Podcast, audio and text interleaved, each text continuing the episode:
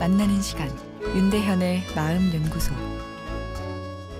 안녕하세요. 월요일 윤대현의 마음 연구소입니다.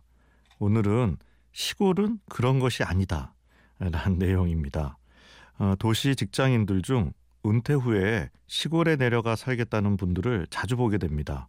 통계치도 20%, 많게는 50%까지 귀농 귀촌을 생각하는 것으로 나타납니다.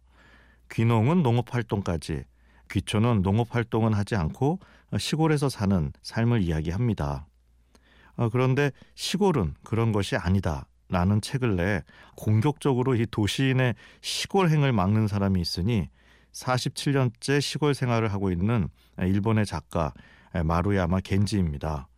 이 문단에서 상을 준다고 해도 명예는 작가 정신을 병들게 한다며 아주 거부하는 칠순의 까칠한 작가인데요.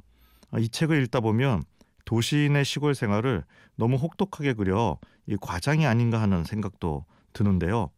이거 혹시 자기만 좋으려고 못 내려오게 하나? 뭐 이런 의심도 듭니다. 그러나 실제 시골 생활을 하는 분들께 이 책을 보여드리면 대부분의 내용이 맞다고 말씀하십니다. 기존에 수백 년을 살아온 주민들과 한가족으로 섞이는 것은 거의 불가능하고 어, 그래서 항상 이방인의 느낌이 들고 또 편의 시설이 부족하다 보니 혼자서 해야 되는 기본적인 생활과 관련된 일들이 굉장히 많아지고 아파도 금방 병원 가기 쉽지 않고 아, 그리고 농사란 것은 잔뼈가 굵은 사람도 하기 힘든데 낭만만으로는 할 수 없다는 내용으로 가득한데요. 농촌 생활이 그렇게 쉽고 좋다면 왜 젊은 사람이 농촌을 떠나겠느냐? 아, 작가는 이야기하죠. 읽다 보면 귀촌의 생각이 없어집니다. 귀촌을 하려는 마음엔 상막한 도시를 떠나 자연으로 돌아가려는 마음이 존재합니다.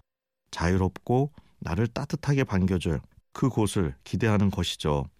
그러나 아쉽게도 그 기대는 현실이 아니라는 것인데요. 그렇다면 이렇게 좋지 않은 시골 생활을 그 작가는 왜 하고 있는 것일까요? 고생을 통해 홀로서기를 하고 싶다면 시골 생활을 추천한다는 것입니다.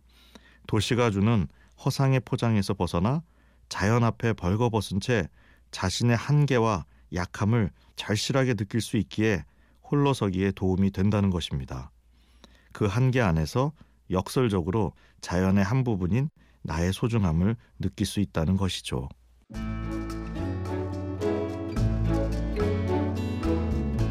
윤대현의 마음연구소 지금까지 정신건강의학과 전문의 윤대현 교수였습니다.